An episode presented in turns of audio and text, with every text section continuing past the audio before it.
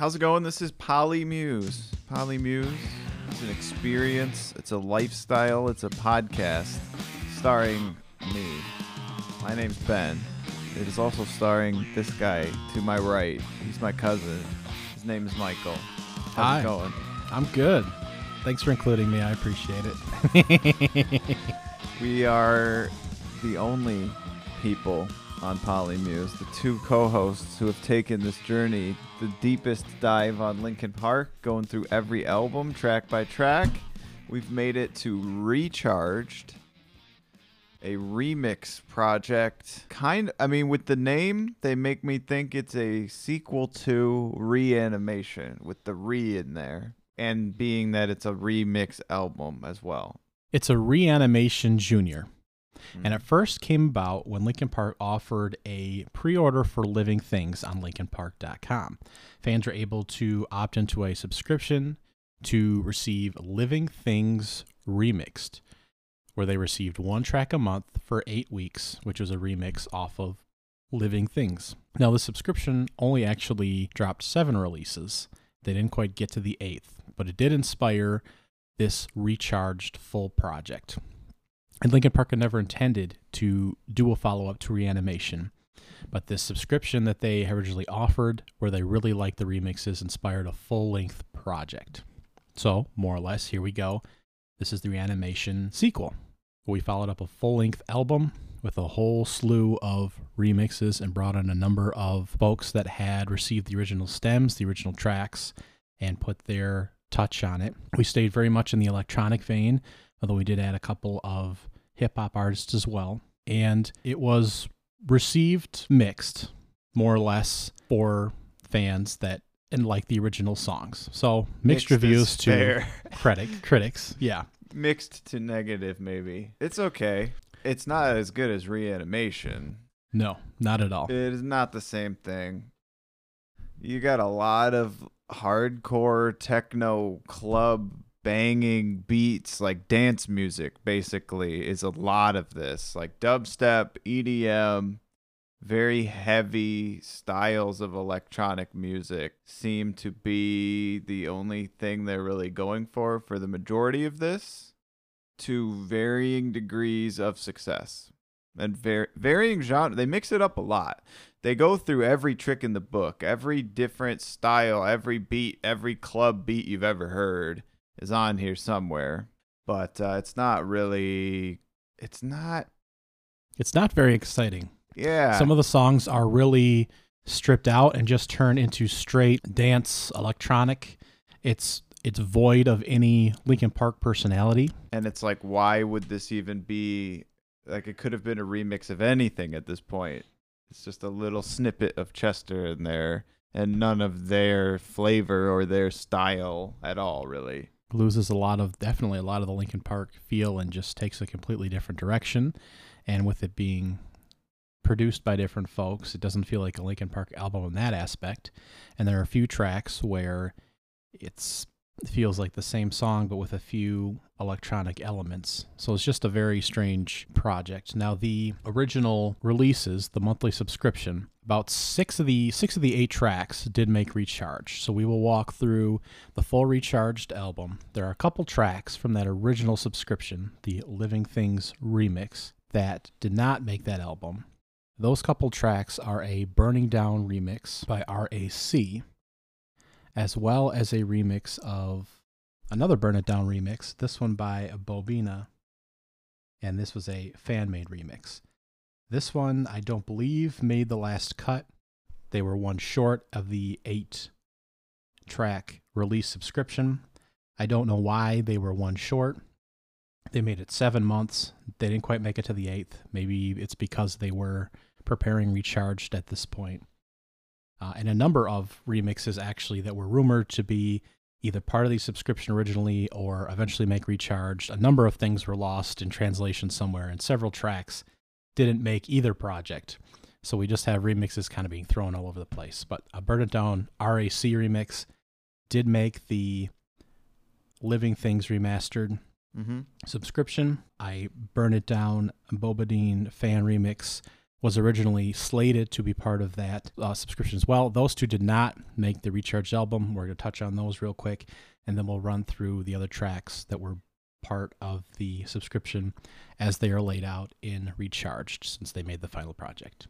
So the Burn It Down RAC remix, uh, I like it slightly better than Burn It Down, so I gave it a B minus, ranking it up a little bit. It's very generic. It is very kind of just chugs along with a poppy, steppy kind of dubstep influence, but really kind of polished and nothing really special. You could have told me this was like the original Burn It Down, and I, I wouldn't have known the difference. So one of the tracks where it's like the original with electronic influences more or less. Yeah. So in our eyes more or less not something that's too exciting. Now there's certainly aspects of these kind of tracks that can really make it pop and really emphasize different points. I kind of like this track. Mm-hmm. There's nice little alien sounds, there's different instrumentations here and there that put little accents on it. It grooves. It's got a nice little bump, but overall it's and again, between all the remixes of Burn It Down today that we're going to cover. There's a lot of this. yeah, a lot of this. This is not. Couldn't get Burn It Down perfect, I guess. Yeah, this isn't the top top remix. So not the top remix of Burn It Down. It's not certainly not unlistenable.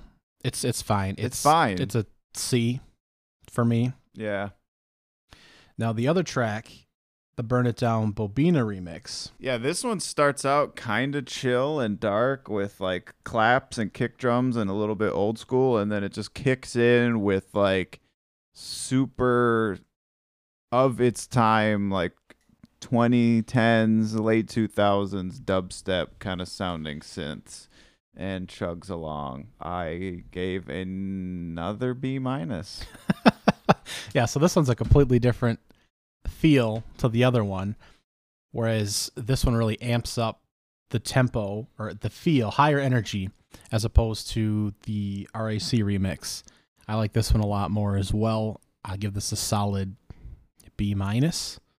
So this is an all right track. Not, not terrible remixes, uh, but again, we had four Burn It Down remixes as part of that monthly, uh, originally slated eight track subscription plan, and two of those They all- to recharged.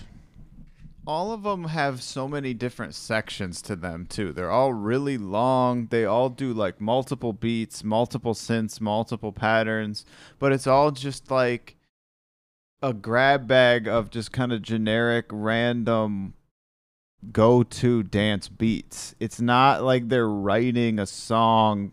It's not like they're influenced by the original song to make a new song out of it, like a real remix would be.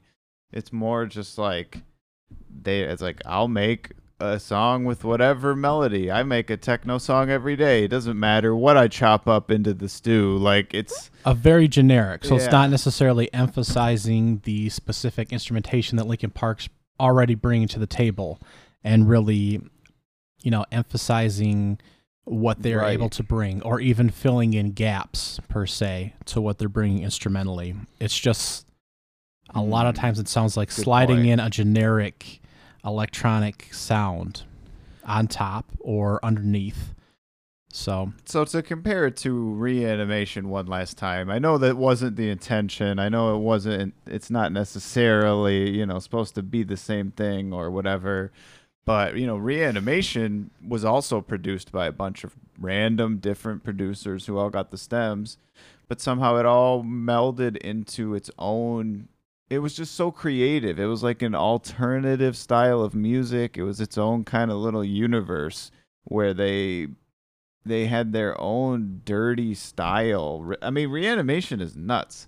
Like none, there's nothing that really sounds like that. But somehow, uh, when they did it this way, this time around, it just came off just always just generic and not. It doesn't dig into what Linkin Park was really gave them to work with or whatever. Well, if I heard this at a party, I would think it was a electronic beat, and they just remixed a couple Linkin Right. Park pieces into it. Exactly. Not that it was taken into a studio and really hardcore like taken apart and looked at. and rebuilt into a full cohesive track. but That's- you wouldn't be my hear thought. this at a party. Like there's a thousand other like dubstep, dance, banger, like songs.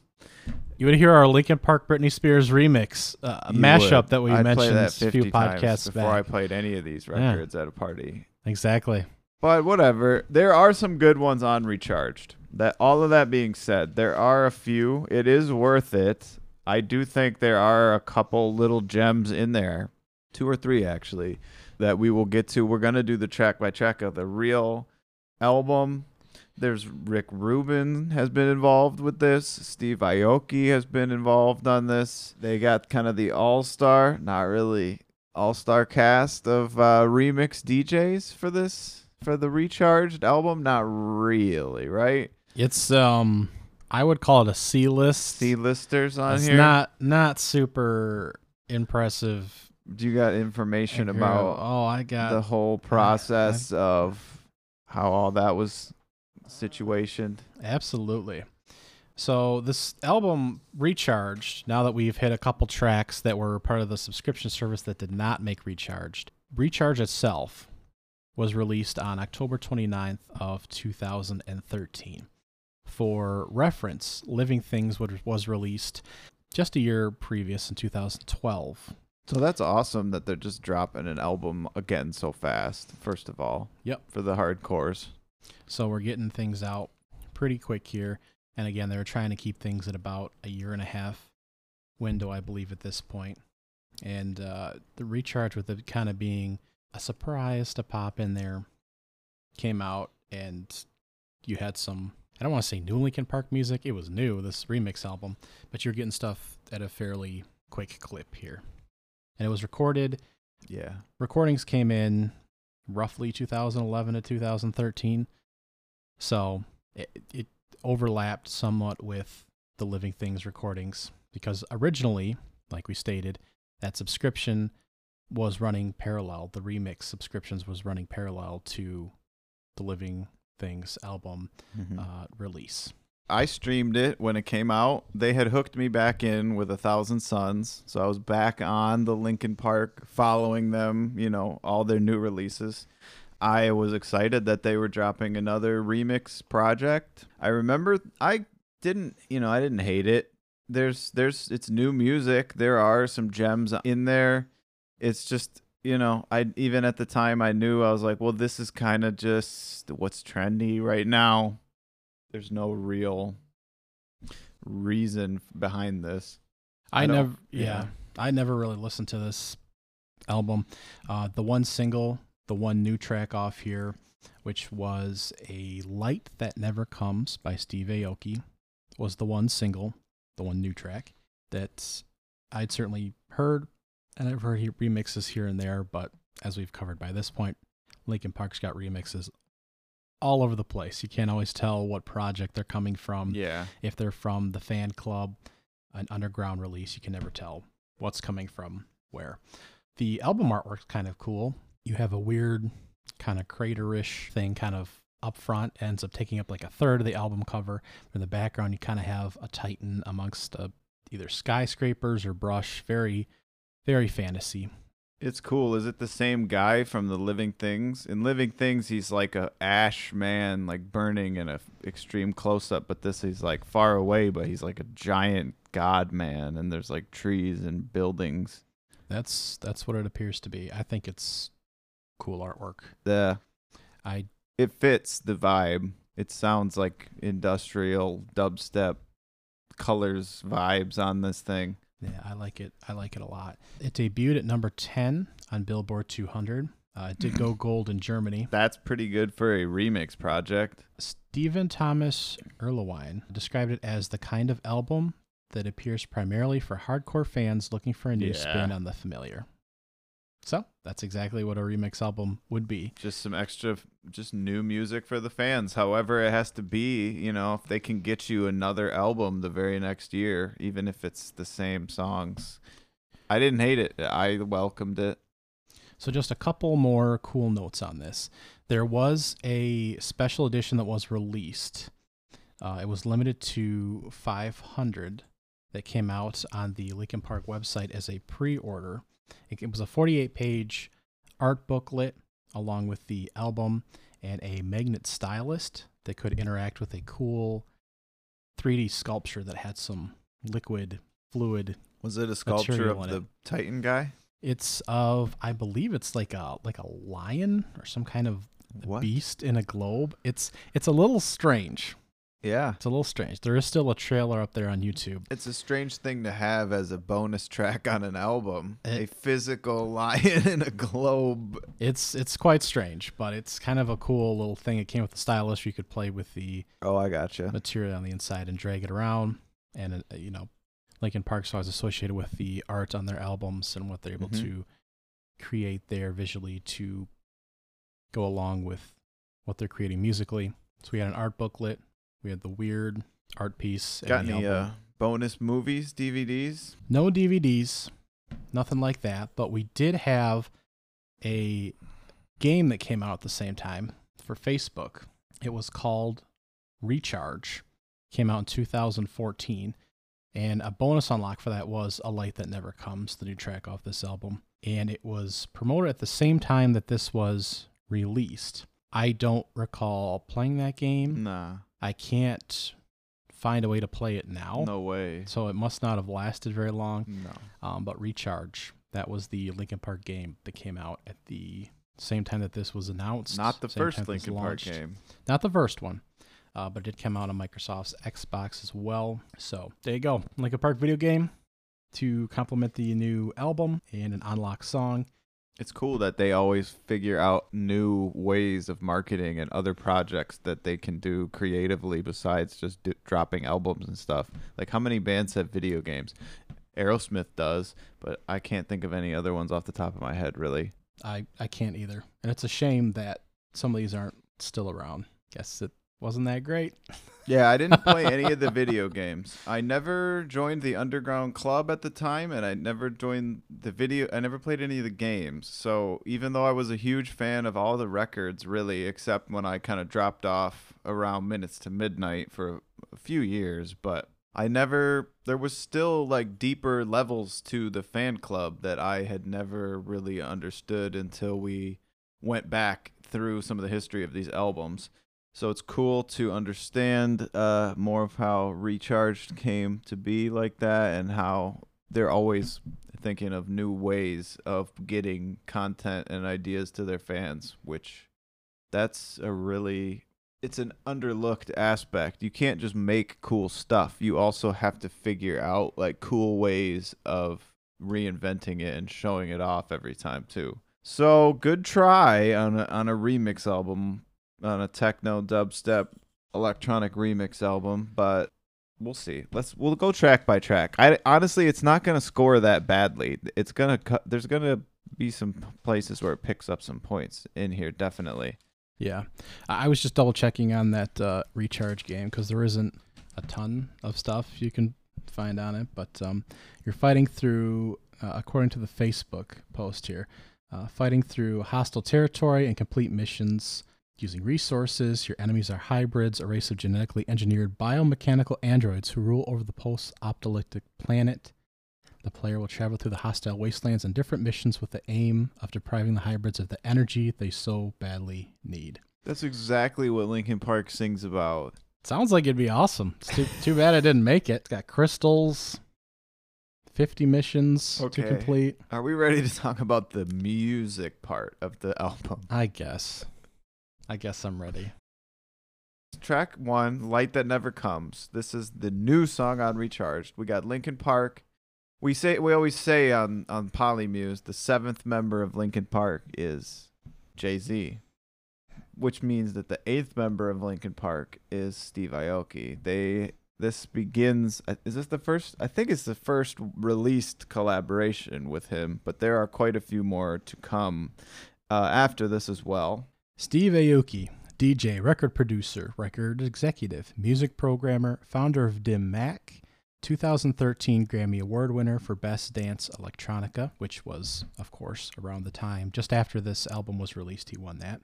2012, It was his first solo album release, Wonderland, which had uh, artists like LMFAO, go to LMFAO at that time, Kid Cudi, Travis Barker, Will I Am, Lil Jon, Chiddy Bang, and a slew of others.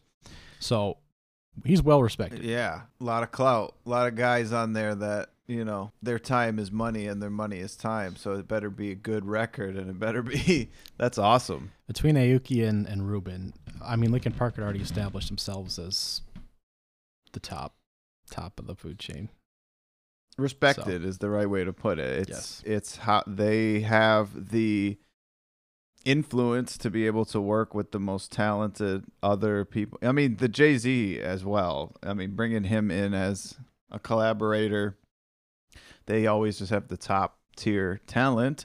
Let's see how it paid off for him. Do you like a light that never comes? It's okay. It's okay.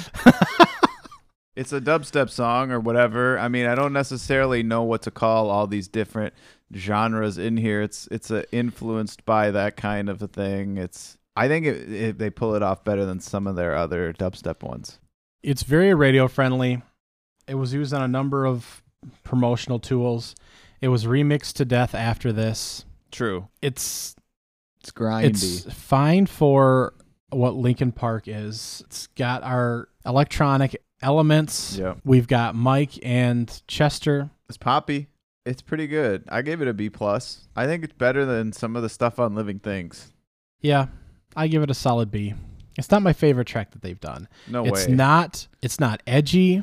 it's not edgy. It's not dialed down and No. really calm and telling a story. It's not a power ballad. It's not a power ballad. it is kind of a stadium rock thing or a stadium dubstep thing.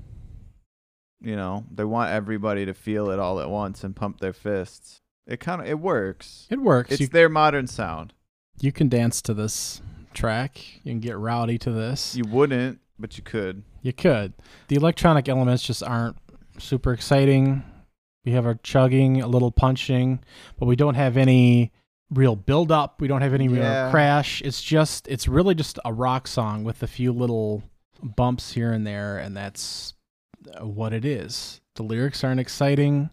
Repeating a lot of the same stuff. We do have a little little mic verse here and there. Uh, it's just so bland. This whole album is just so distorted and intense and just grindy that it's just it ends up not being intense. Like it's just all at such a high grindy level that it's like this is just this just comes off being, you know, pathetic. Not pathetic, but it comes off being you said it earlier. What's the word I'm looking for? Oh, I do like that we have both vocalists. I really like that. I still like that we have some ohs, some combined vocals. I, I really like that piece of it. But some live What they're saying just isn't. yeah, what's this song about? As we like to say on Polymuse, what the heck is this song about? A light that never comes. I, I like that. Depression. just strength and a light that always shines. And yeah, I, Cool. Let's keep moving. We got Castle of Glass, the Mike Shinoda remix. Why would he do this? I don't know. I gave it a C because Castle of Glass I gave it S. I love Castle of Glass. This just seems random. He just made it like a really hard banger. Like it reminds me of like Justice or Daft Punk or something where it's just like a heavy kind of futuristic sounding something from like Human After All or something where it just pounds and pounds and pounds.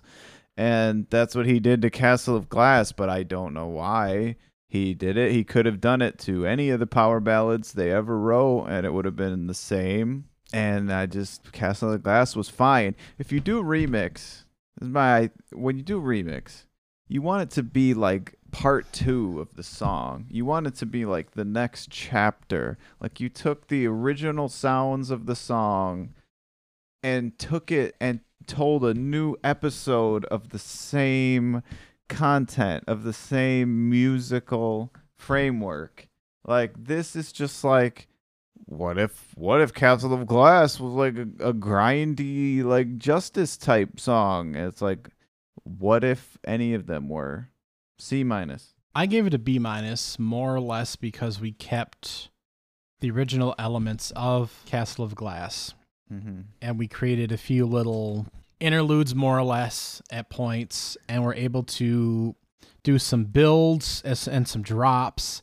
Now, I kind of feel like there's a real story and some real emotion in this song that's more in your feelings as opposed to a real high energy, let's party kind of vibe.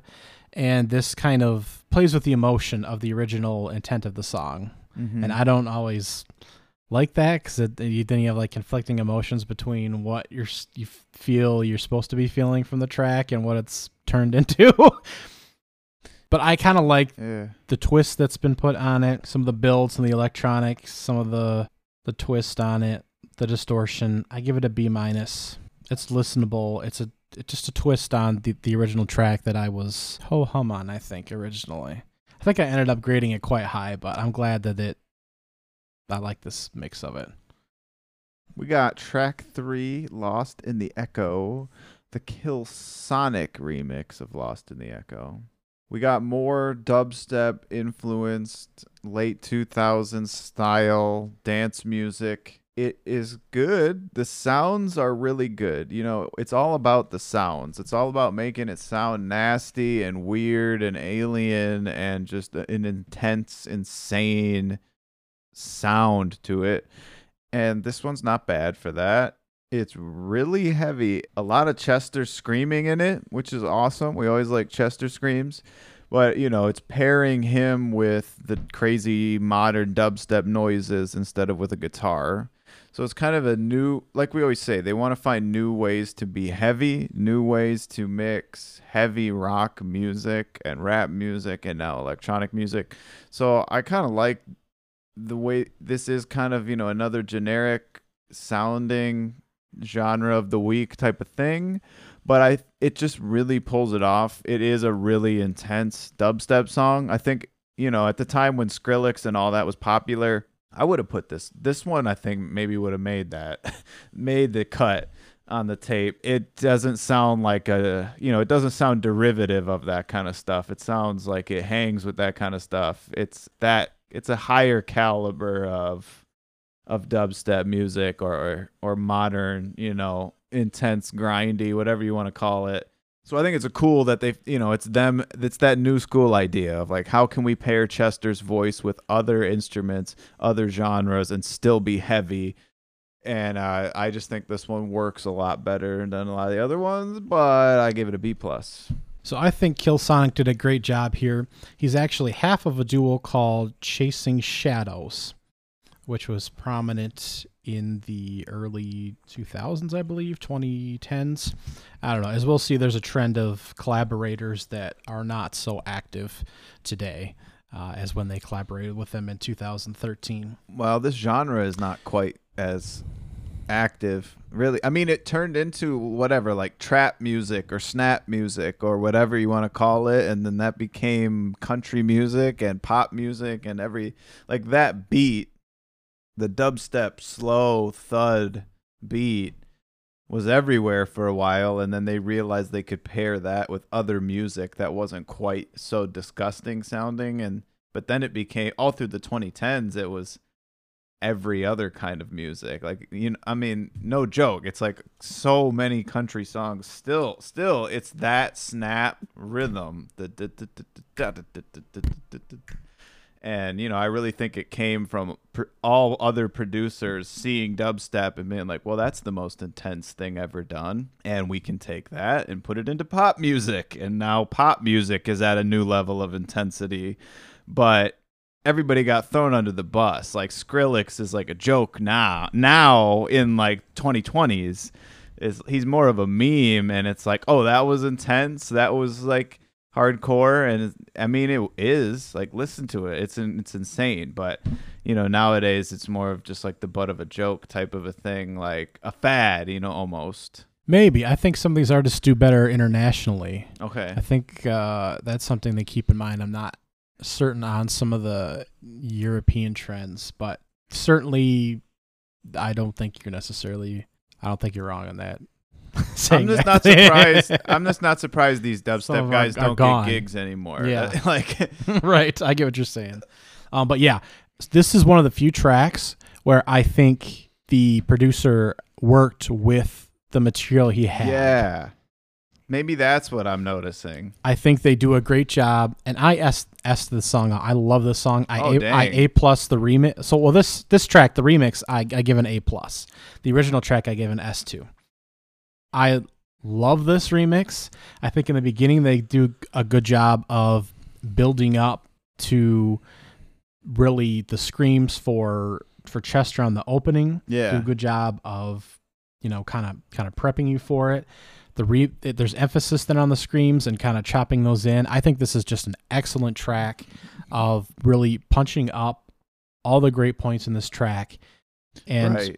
like we were saying kind of filling in the gaps where i know you weren't the the biggest fan of this track at all kind of thought it was bland and I Mhm. think it fills in some gaps where there's some lulls or it feels too generic. And I think this does a good job of making it not generic right. and cutting it up. I think this is an awesome remix. I'd consider consider making this an S. Actually, I'm not going to. This is an A plus. A I love this remix. Yeah. We'll see if there's an S in here. It would be different to have one on the mixtape, I think, but we'll see. As we always say on Polymuse, we rank stuff on a tier list. Anything better than an A, better than 100% extra credit, we give it an S ranking. Those are the songs that make it to our all time great Linkin Park mixtape that we're going to publish as a Spotify playlist at the end of the podcast. So let's move on to track four, Victimize. Let's see. Can we get an S? No. We can get an A plus. We sure can. this is cool. I love heavy breakbeat music. I love like drum and bass, like just heavy, insane, like really intense, like uh breakbeat style music. That's basically what Mike Shinoda has done to this song. Uh Victimized was a really intense song with a lot of screaming anyway.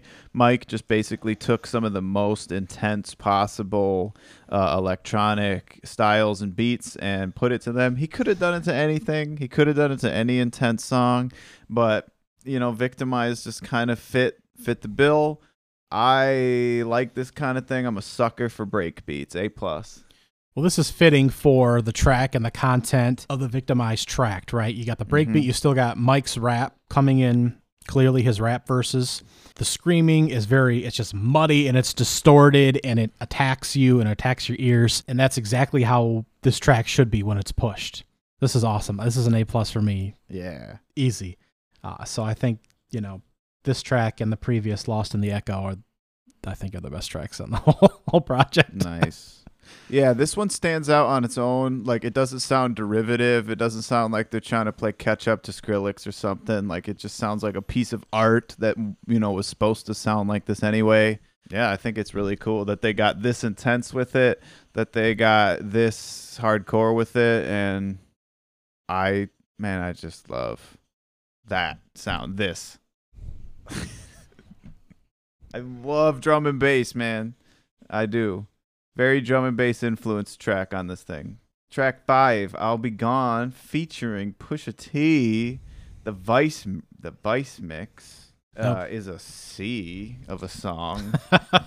just, uh, just what are you even gonna say about this song? It's a power ballad again, but it's a power ballad again with like a ding, ding, ding, ding, ding synth thing that they do in there, and like trap hats, basically. Yeah, DJ Vice is not particularly notable. Pusha T at this time, he was half of the duo Clipse with his brother Malice in the 90s through the 2010s. And he'd they'd started pushing their solo careers in the 2010s. And he'd signed with Kanye Mus- Kanye West's label Good Music at this point. So he was starting to really generate. He'd already been around forever at this point. But as far as what I'd consider mainstream, because he was now associated with Kanye, he was really starting to push at this point. No pun intended. He'd appeared on Mercy, which is the single collaboration with Big Sean, Kanye West, 2 Chainz. So that was a big track, and he was really just starting to push some solo projects at this point. He gets 18 seconds on this track. Uh, that's atrocious. And that's like the first and only feature. Now, there's a couple rap features, but not very many. So it's super disappointing. It's not a great verse. It's a pretty boring vor- verse. I think this whole track is whack as hell. Like eh, the beat, the way it hits, the synth, the rapping, everything about it is just like goofball time. Well, the problem is we have some some corny Mike rapping again. That's a real, a real, real problem. Happens. Yeah, he- I mean he's got a, a nice line here. Built a track once and killed it twice, in reference to this track, which Uh-huh. has these new verses on by Yeah. both him rapping and Pusha T. That's that's okay. But this is his verse on this might be the highlight of his rapping, as he adds a couple more new pieces to songs further down here, and they're not good. Instrumentally, it's not terribly exciting. Chester sounds great, Chester always, sounds great. but I think great. it's you know the original record. It's not like a re-record. Did you give it a rank? C plus because we get Pusha, Okay. a boring Pusha, for 18 Lies, seconds. greed, misery. Track six, the Dirtyphonics remix. Uh, Lies, greed, misery was an S last time. The original. This one is like kind of random sounding. It's a lot of like marching snare kind of rhythms and chopped up lyrics. I don't really like it when they chop the ch- like chop a piece out of a sentence and use that as a sample to where it doesn't even make sense and it's just like a repeated repeated repeated syllable thing. They do it on a couple of these tracks. They do that on Powerless coming up as well. Yeah, it's junk. I don't like that either. it's junk. It's like it's not how you should do a remix. Like on this one they just choke in the lies choke in the lies choke in the lies. It's just obnoxious just over and over and over. Uh not very musical. It does go into a drum and bass influenced part which i am a sucker for so it gains points back for that but there are like a bunch of boring chill like atmosphere parts in between I always love, you know, I love the song, uh, the original. I love the lyrics and the vibe and the the message and the energy and what it's about and and the whole theme of the song. So I couldn't give it too bad of a score, but there's no it doesn't seem there's no heart to it. You know what I'm saying? B Yeah. minus. Uh, it's worth noting that uh, Dirtyphonics, who put this remix together, is one of the few artists, might be the only artist besides the actual features like Pusha, that's still active today. His debut album came out in 2013, Irrelevance, just prior to the release of this Recharge remix album. So Linkin Park hopped on with a lot of producers as they were coming up in that space right at that time. But this is not a terribly exciting remix for a song that was already solid. I gave it a B. You loved it. I downgraded this remix quite a bit. I gave it a B minus. Listen to the original. Definitely listen to the original instead. Yeah. Some of these, as I said earlier already, it should be like a part two. A good remix, it should always be like you listen to the thing, original, then you listen to the remix. It's like it continues it on. It's never going to replace the original. But this one is like, don't even bother with it. Just stick with the original. How about uh, Roads Untraveled, track seven, featuring Bun B, the Rad Omen remix, Bottom of the Barrel. Bun B, around forever, even at this point. Originally part of UGK with the late Pimp C, started way back in the 80s, and had started releasing solo tracks commercially in 2005 with Trill. He gets a nice 30 seconds on this track, I'd just like to know. He has a nice verse he lays down. The whole production and the instrumentation really switches up to more of that Houston Texan kind of vibe that's associated with with hip hop music for his verse. So there's a nice switch up by the producer when he comes in, mm. and his lyrics are relevant to the roads untraveled. It's not you know out of left field. It's very relative to what's being talked about in the track, so it fits right in. So his piece to this track fits in nicely. Outside of that, outside of our 30 seconds of Bun B and the excellent production that goes into acknowledging that there's a new presence on here, Mm-hmm. I It's didn't like find this music. exciting at all. it's like really generic bad like house music or something and it's just a D. Bun B, solid 30 seconds. Production to complement that, solid 30 seconds. The rest of this is not great. I gave it a C. Track 8, Powerless with Enferno. Enferno was more of a tour DJ. He spent time on Madonna's Sticky and Sweet tour, Rihanna's Loud tour, another DJ slash music producer, like a, a handful of folks on this project. And he still have stuck with DJing. Not a super exciting track, in my opinion.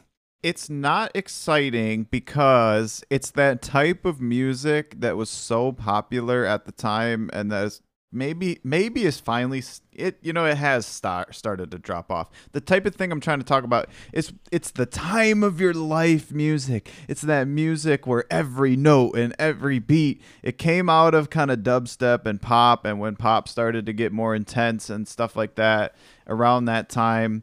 But it's so many records that came out it's like it's just just the time of your life the best time and it just became so generic and so stupid and music wasn't edgy at all because every pop record that was coming out it was just like this is this is your moment. This is the time of your life. This is the best night of your life. I mean you know all those type of records like you never want this night to end. Uh, that was like a huge you know there's so many songs that came out during that time period. Just the, the yeah, those type of synths that are used. so it's exciting, but it's not exciting at all because it's th- that level of cheesy, super intense exciting. I think that era has finally died in pop music because now we have Billie Eilish and stuff, and sad music and goth music is more on a bigger stage again.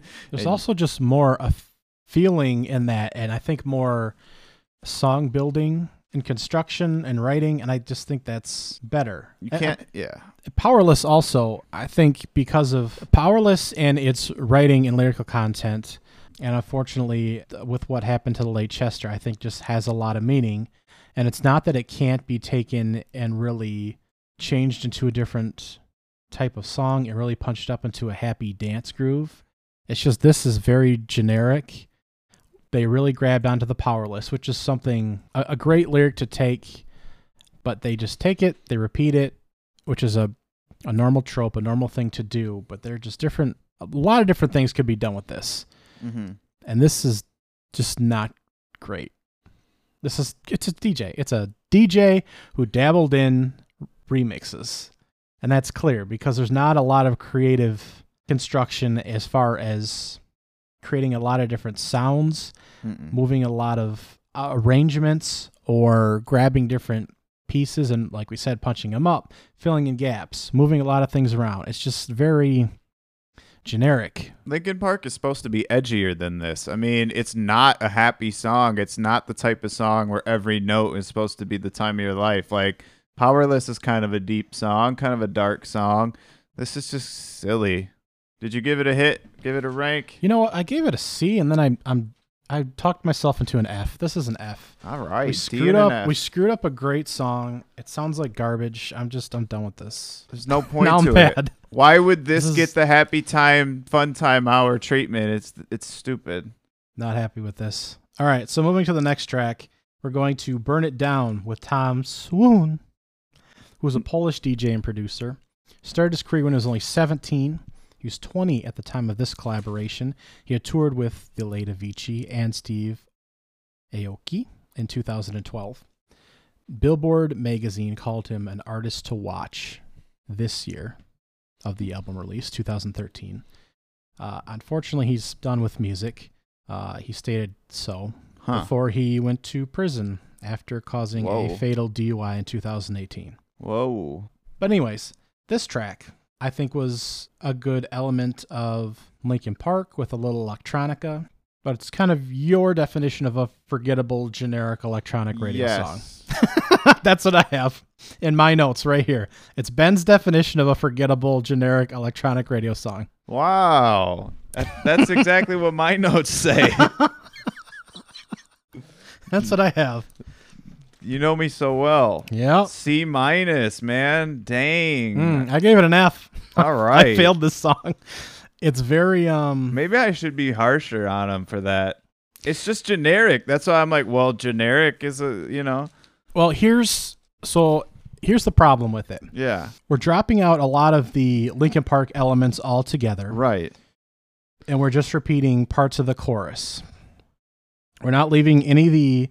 It's all electronic, basically. We're stripping Mhm. out all the original instrumentation of Linkin Park, more or less. It's all stripped out or gone or just engulfed by the electronic sounds. We're not complimenting Linkin Park. We're not straight up remixing anything be- because lyrically, it's also gone. We're re, re, we're re playing parts of the chorus vocals over and over again. So it's just not Linkin Park anymore. We're taking a few pieces and repeating a few pieces of the vocals over and over. Instrumentally, we're gone. So it's just an electronic song, and it's not pushing anything creatively, any different directions. It sounds like a thousand other electronic songs. Yep. We got our our punchy, let's jump up and down, do do do do do do, bump bump bump bump bump. I I mean, it sounds like a million other songs. So the Linkin Park aspect is gone, the writing's gone, the instrumentation's gone. So it's just pure electronic right now. It sounds like a lot of other things. We don't have anything special drum bass wise, anything special with keys, and no special build up or anything like that. And then you, I think you're just kind of waiting it for it to end, and it's boring. It sucks. Even among the generic ones, this one is the most generic. I sp- I wrote down there's no reason for it to be this song. They could have done this exact remix and had it sound exactly like this, taking any other song almost and just did this exact same treatment and it would have sounded exactly the same. And we, we haven't been noting all of the songs that were also part of the subscription service. Um, but this was because there are how many songs on this project? Let me see here 14, 15 songs on this project because it has its own bonus track. And six of these were part of the original subscription service. So just under half. But this was one of the ones, one of the tracks you would have received as part of your monthly remix. And it sucked. And You'd have so been really disappointed. 10. Track 10, Until It Breaks, the Datsik remix. Another one. Another one that sucks and is a disappointment. Dat Datsik, a uh, Canadian producer, just a lot of twangs, little piano, some lasers. It's like generic boom bap beat and then a chopped up the thing that I don't like where they chop up the lyrics to the point where it's not even a full sentence and they just repeat, repeat, repeat a like sample. that, like that. There's no point like that, like that, like that. Like it's even worse than his corny rapping. It's like tiny fragment of his corny rapping repeated. You know, it's just piano and boom bap. And then it gets like crazy hard after that, but it never does anything interesting.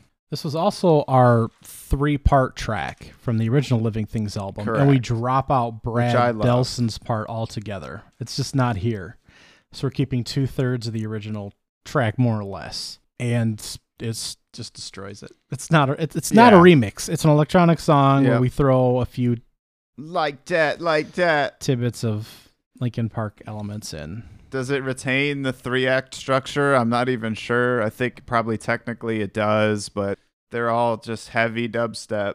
I kind of like the dubstep punching in the middle where we lose all Linkin Park altogether, but I give it a B minus for that.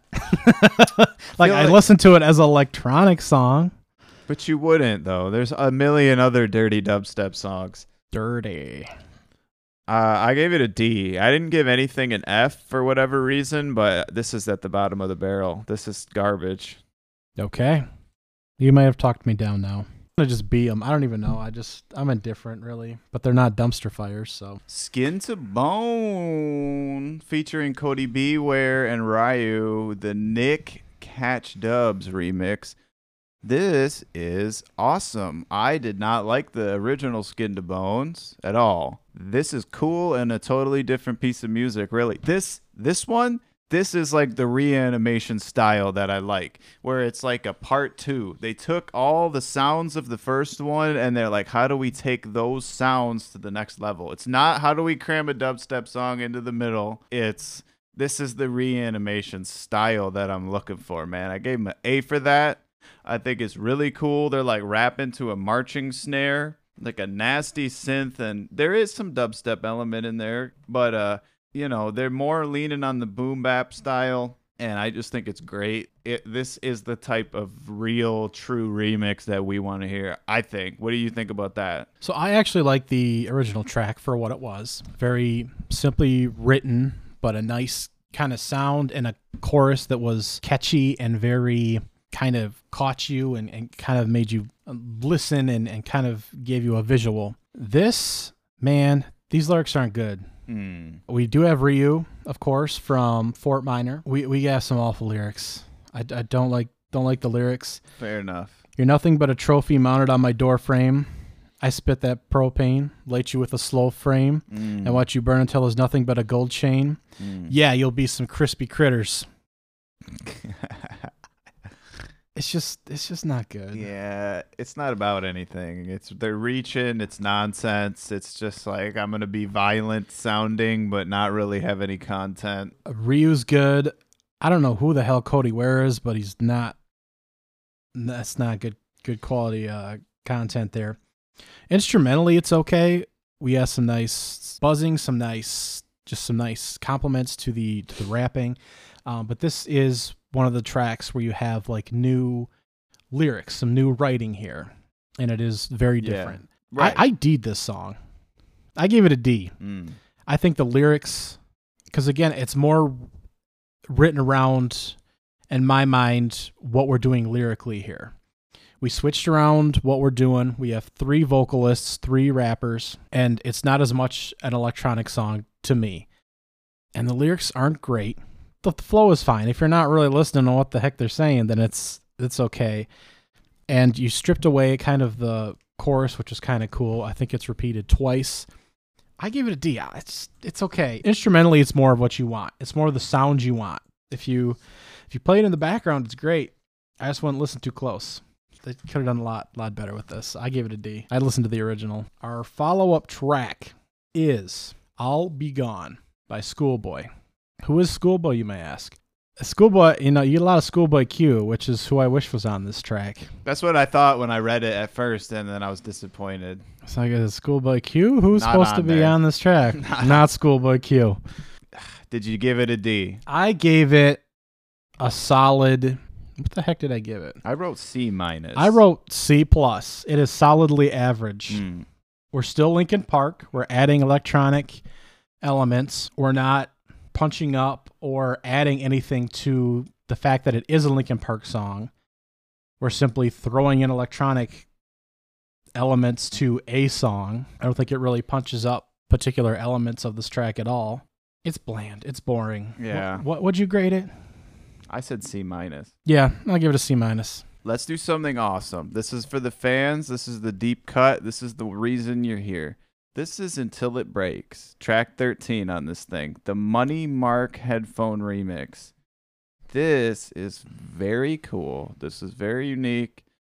They basically did a sound collage version of this song. Until It Breaks is that song with the three different pieces, which is already a collage, which I love collages. There's something about just juxtaposing different elements that don't belong together that is so entertaining and fulfilling to me.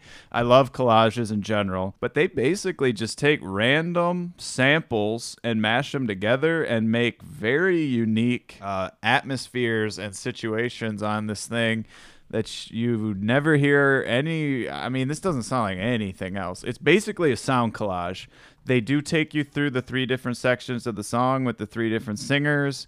Some of this is musical some of it is not very musical some of it is it's all experimental.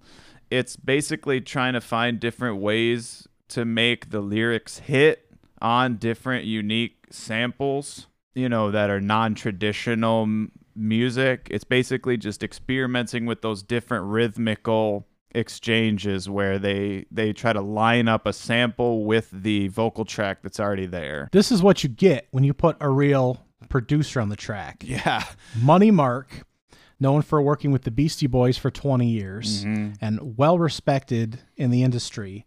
He's not junk like most of the producers on this album. This is a real veteran. This is a real guy who had over 20 years in the industry at this point, known for being both a musician in many different instruments. And you can tell with different instruments he brings in in this track new harmonica, harmonica, which is awesome. guitar, synth, drums. So just new elements, but a veteran and a guy who knows what he's doing and is not a part-time party DJ to really bring in some new new sounds and to emphasize some old elements of the song. Yeah. elements that were previously there. I shouldn't say old elements. this is still a new release at the time, the original track. It's like painting the old scenes in a new color. It's like the same situations from the old song, but in like it's like it goes from black and white to color. It's like a crazy it's like the psychedelic version. This counts for what I'm looking for, man. A part 2 to Until It Breaks. Like this is the second installment in the Until It Breaks series as far as I'm concerned. Like he really takes it to the next level. I gave it an A. I gave it an A plus. Solid. He should have done the whole album. Let's do yeah. Could have been Money Mark and Rick Rubin on the whole thing. Well, I mean, Well, yes. Rick It- probably had a hand in a lot of it could have been. I mean, so let's do Rick Rubin. We got a light that never comes again, track 14. We got Rick Rubin mixing it up. He does a way more natural sounding. It's way more like kind of tribal percussion, like a bunch of guys beating on bongos type of feel, sitting around the campfire type of song. To instead of Steve Aoki, they get the other seventh member of Linkin Park, Rick Rubin. It very much sounds like they could have. I don't know if this is a re-recording, but it sounds like they could have re-recorded this around a campfire, or even just sat in the a studio and re-recorded this with a couple bongo drums and a piano, bass, couple synths. Very stripped down, very. I don't know. Makes me think of a very homely feeling with the way that it's stripped down, and you have all the band members coming together for vocals at times. What'd you give the original Light That Never Comes? Uh, I believe I missed the grade, but it's I gave it a B minus. It's okay. So how does this compare? I give it a solid B. It's not something I'm queuing up all the time, but I like the feel. I like the vibe. I don't know that the instrumental matches some of the sort of the energy of the vocals. Mm-hmm. I don't know that it fits that energy. They Yeah. they conflict. I don't dig it. I gave it a C minus. I think Rick Rubin, when he's actually making the beats, like that actual style of production, instead of just kind of advising and helping with the recording process and everything, when he's actually the guy like cutting the tape and making the beats, uh, he's hit or miss for me. Sometimes it's incredible and I really, really love his beats, and sometimes it's more. I don't even know what, man. It just nothing about this really jumps out to me. It just seems kind of gray, just like black and white gray, like nothing really colorful about it, really. Yeah, I like it a little bit more than Aoki's version, but it's not anything in their catalog that's gonna jump out. That's for sure.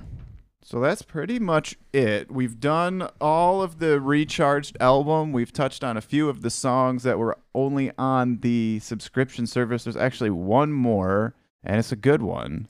It's yet another, yet another. They did a bonus track on a bonus version of Recharge. You get one more Burn It Down. They got a one more time for the road. We're going the Paul van Dyk version of Burn It Down.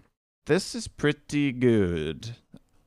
I think this one's cool. It really kind of develops uh, slowly and builds on itself and builds on itself and adds new and more parts as it goes along. And it just keeps getting more and more and more intense. It doesn't sound like a dubstep ripoff. It sounds more of like kind of its own new idea of how to take electronic music forward. I don't know who Paul van Dyk is. Do you? He won Best Dance Electronic Album in 2003 when the category was first added at the Grammys. Okay. He is a German producer and musician. That's who Paul van Dyk is. it just keeps getting heavier. I think this one's really cool.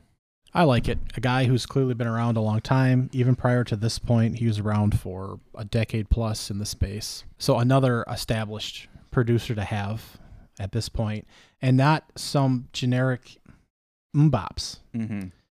He really works with the track in the building and builds into the song. Not building alongside or doing his own thing or putting mashing two elements together. It's working with the source material. I would give this a solid A. Nice. I gave it an A minus. when the main hook comes in, you will feel it. It's got its own really unique thud. It it hits you hard. It hits you deep.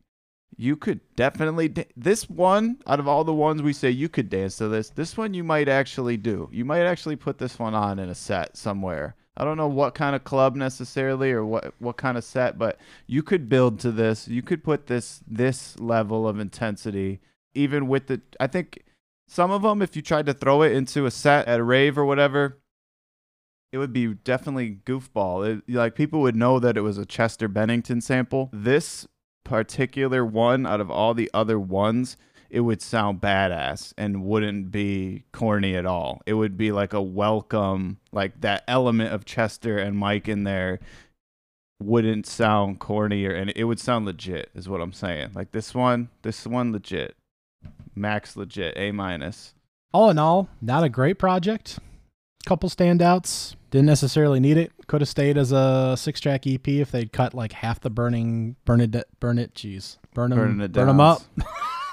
Burn them up, roll them Is that up. like the lay beside you, lay with you, lay under you track? lying with you. yeah, lying. That's what it was. No, that's not it. Lying lying with you, beside you, under you. from you. Oh, from you, lying from you. That's what it was. It threw us for a loop forever. But yeah, if they cut out a bunch of the Burn It Down tracks, all in all, you know, they did collaborate with Pusha T uh, on a track later on down the line. A couple good names in here.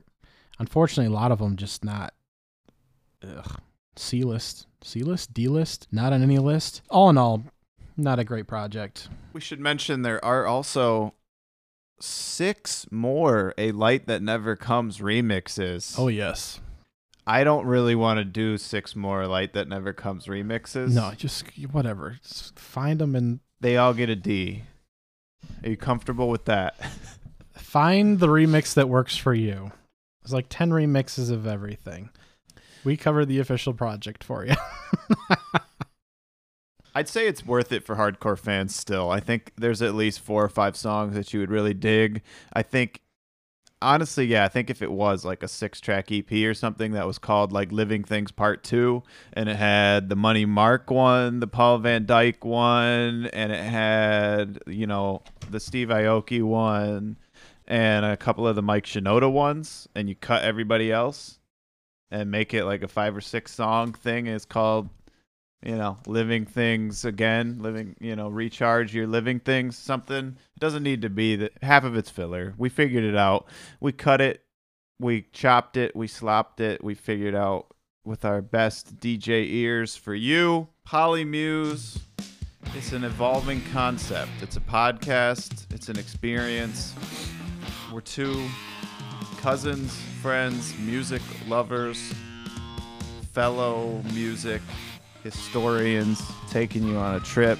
Hope you enjoyed that trip down the 2013 release of Recharged. Next week, we will hit a regular album and we will dive into Hunting Party. Check it out.